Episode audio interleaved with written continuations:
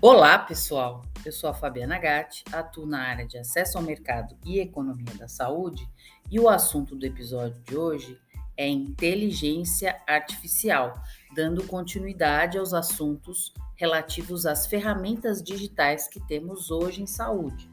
Um recurso-chave das intervenções de saúde baseadas em tecnologia é a capacidade de produzir um grande número de registros detalhados sobre as interações dos usuários com a tecnologia.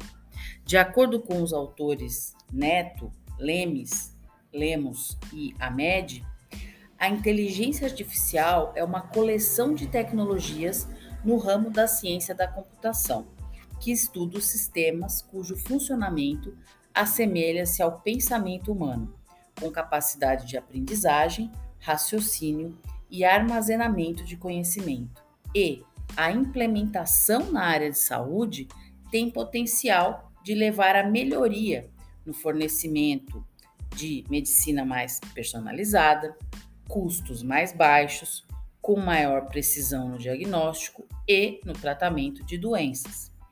Em essência, os aplicativos atuais de inteligência artificial nos, nos mostram uma modelagem estatística e são gerados então algoritmos em máquinas capazes de suportar grandes quantidades de dados que avaliam determinada situação. A aplicação da inteligência artificial é muito vasta na área da saúde, incluindo diversas tendências recentes. As, entre as principais a, aplicações da inteligência artificial na área da saúde, a gente pode citar, por exemplo, a questão das tecnologias inovadoras são muito utilizadas para sequenciamento de genoma, cirurgia robótica, biotecnologia avançada, com relação ao acesso à saúde, aumentando o acesso em áreas onde os, espe os especialistas podem não estar fisicamente disponíveis. Tomada de decisões inteligentes. As análises dos dados podem melhorar e antecipar as tomadas de decisões. A previsibilidade de doenças diagnóstico precoce e preciso das informações dos pacientes, a minimização de erros humanos. Com a menor quantidade de tarefas repetitivas, haverá melhor eficácia e eficiência na prestação de serviços de saúde.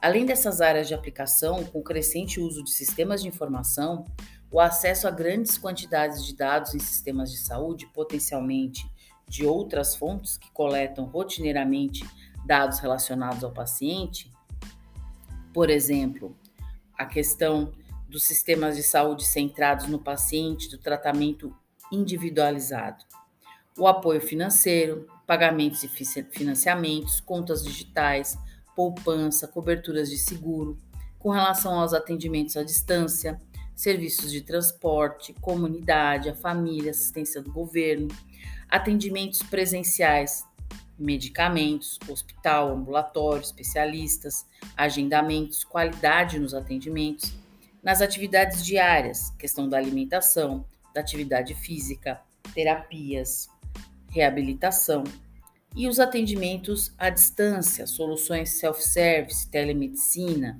adesão às ferramentas, atendimento a domicílio, uma infinidade de possibilidades dentro do futuro dos sistemas de saúde pensando que estarão mais centrados no paciente e além do atendimento médico tradicional, no próprio local de atendimento, incluirão outros tipos de cuidados, como o auxílio da inteligência artificial, como assistência social, cuidados a domicílio e virtual, um apoio financeiro, atividades diárias que possibilitem o bem-estar da saúde do paciente, sempre com o objetivo de aumentar o número de pontos de contato com a saúde e modificar o comportamento do paciente em buscar melhores resultados, os seus resultados em saúde, sendo então ajustados de acordo com as necessidades específicas e individuais.